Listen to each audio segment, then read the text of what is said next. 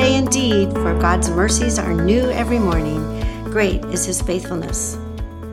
Today's scripture reading includes Philippians 3:13.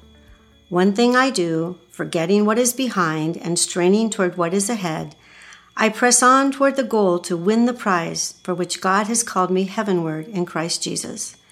And Philippians 4:13, I can do everything through him who gives me strength.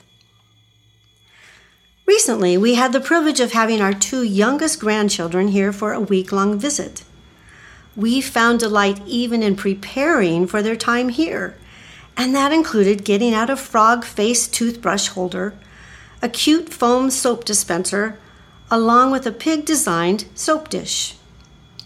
As these were put into their proper places on the bathroom sink ledge, a memory of a past soap dish came to mind.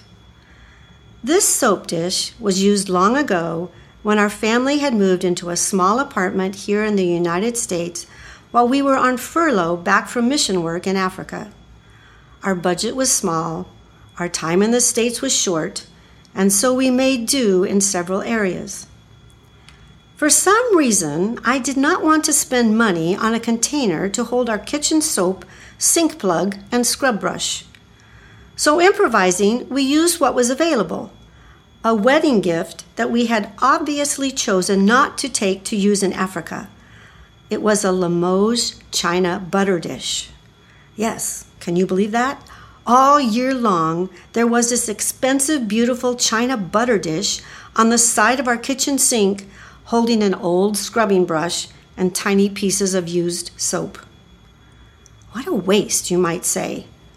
And that is very true, but it worked. It held the brush, sink plugs, and soap pieces just fine. And whenever it was time to clean the kitchen area, I would wash the butter dish and think how lovely it was. But does something strike you wrong with this solution?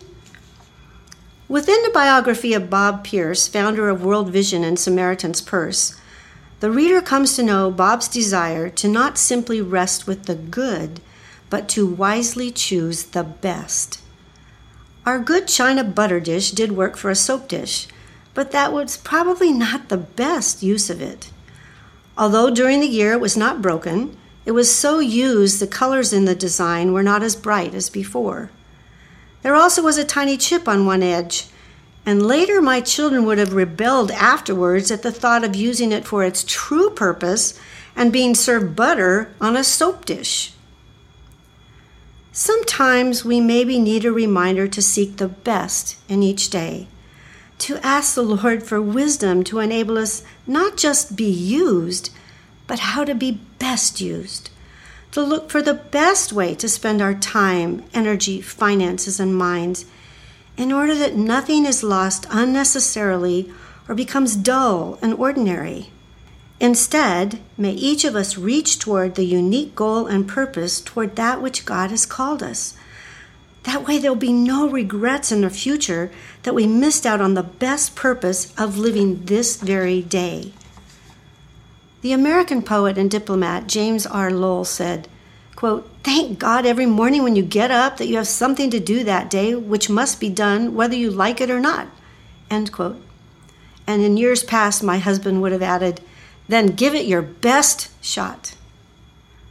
Perhaps the next day when we reach for soap on the sink, perhaps the next time we reach for the soap on a sink, we will remember to seek the best of the day, to focus on the words of Philippians 3:13. One thing I do, forgetting what is behind and straining toward what is ahead, I press on toward the goal to win the prize for which God has called me heavenward in Christ Jesus. Let's pray. Heavenly Father, you have a plan for each moment and every day of our lives. Lord, give us wisdom how to seek what is best for these moments. Do not let us be content with the ordinary when the extraordinary is possible with your strength and guidance. Do not let us regret missed opportunities. Teach us how to press on when we are tired, to seek your help when we are weak, and Lord, to listen to your voice when we are discouraged, knowing that we can do our best through you who gives us strength. Thank you, Lord.